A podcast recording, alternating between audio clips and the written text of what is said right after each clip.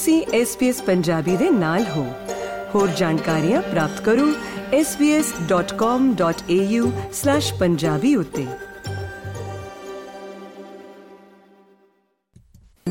You're with SBS Radio. ਰੱਖਿਆ ਮੰਤਰੀ ਨੇ ਚੀਨ ਦੀ ਫੌਜ ਨੂੰ ਸਿਖਲਾਈ ਦੇਣ ਲਈ ਸਾਬਕਾ ADF ਪਾਇਲਟਾਂ ਨਾਲ ਸੰਪਰਕ ਕੀਤੇ ਜਾਣ ਦੇ ਦਾਅਵਿਆਂ ਦੀ ਤੁਰੰਤ ਸਮੀਖਿਆ ਸ਼ੁਰੂ ਕਰ ਦਿੱਤੀ ਹੈ। ਰਿਚਰਡ ਮਾਸ ਦਾ ਕਹਿਣਾ ਹੈ ਕਿ ਰਾਸ਼ਟਰੀ ਭੇਦਾਂ ਦੀ ਸੁਰੱਖਿਆ ਲਈ ਇਹ ਜਾਂਚ ਹੋਣੀ ਬਹੁਤ ਜ਼ਰੂਰੀ ਹੈ। ਪੇਸ਼ ਹੈ ਜਸਦੀਪ ਕੌਰ ਗਿੱਲ ਦੀ ਜ਼ੁਬਾਨੀ, ਇਹ ਖਾਸ report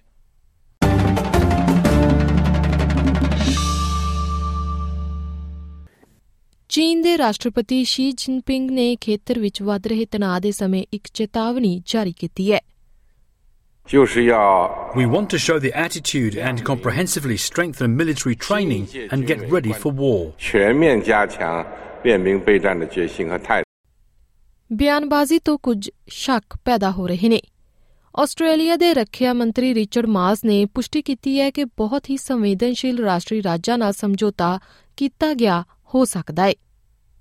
For those who do come into possession of our nation's secrets, either through service in the Australian Defence Force or indeed service in any other part of the Commonwealth, there is an enduring obligation to maintain those secrets for as long as they are secrets, which persists well after their engagement with the Commonwealth. And to breach that obligation is a very serious crime.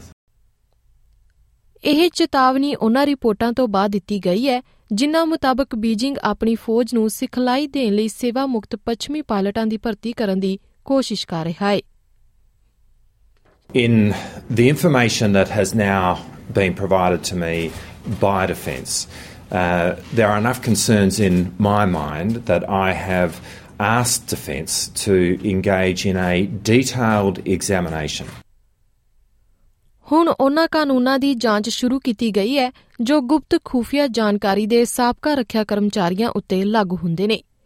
ਕਈ ਮਾਮਲਿਆਂ ਦੀ ਜਾਂਚ ਅਧੀਨ ਹੋਣ ਦੀ ਪੁਸ਼ਟੀ ਕਰਦੇ ਹੋਏ ਵਿਭਾਗ ਦੇ ਸਕੱਤਰ ਗ੍ਰੈਗ ਮੋਰੀਆਰਟੀ ਇਹ ਦੱਸਣ ਲਈ ਤਿਆਰ ਨਹੀਂ ਹਨ ਕਿ ਕੁੱਲ ਕਿੰਨੇ ਮਾਮਲੇ ਹੋ ਸਕਦੇ ਨੇ I'm, I'm not prepared to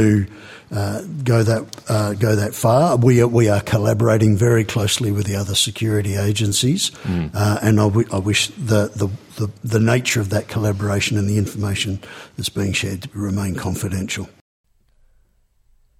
ਵਿਭਾਗ ਦੇ ਸਾਬਕਾ ਸਕੱਤਰ ਡੇਨਿਸ ਰਿਚਰਡਸਨ ਦਾ ਕਹਿਣਾ ਹੈ ਕਿ ਉਹ ਇਸ ਘਟਨਾਕ੍ਰਮ ਤੋਂ ਹੈਰਾਨ ਨੇ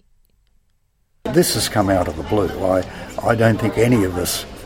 thought uh, that a former ex serviceman or woman would think it appropriate to actively help the Chinese uh, on,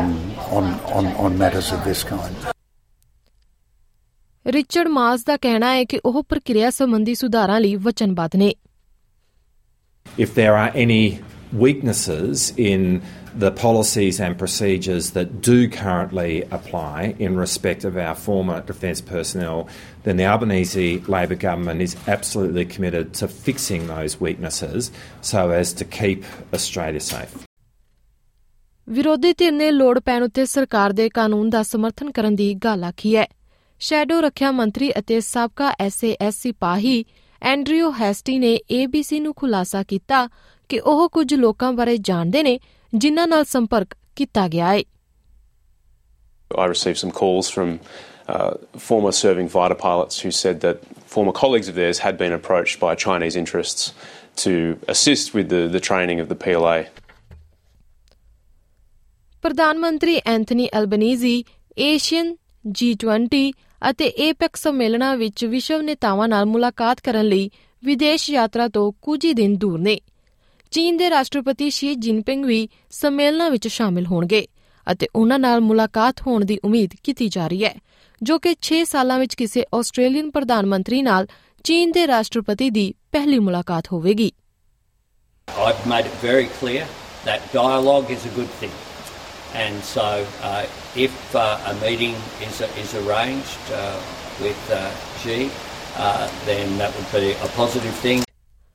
ਇਸ ਦੌਰਾਨ ਕੈਪੀਟਲ ਹਿਲ ਉੱਤੇ ਵੀ ਕੁਝ ਗੱਲਬਾਤ ਹੋਈ ਅਤੇ ਉਧਰ ਵਿਰੋਧੀ ਧਿਰ ਦੇ ਨੇਤਾ ਪੀਟਰ ਡਟਨ ਨੇ ਵੀ ਹਾਲ ਹੀ ਵਿੱਚ ਆਸਟ੍ਰੇਲੀਆ ਵਿੱਚ ਚੀਨ ਦੇ ਰਾਜਦੂਤ ਨਾਲ ਮੁਲਾਕਾਤ ਕੀਤੀ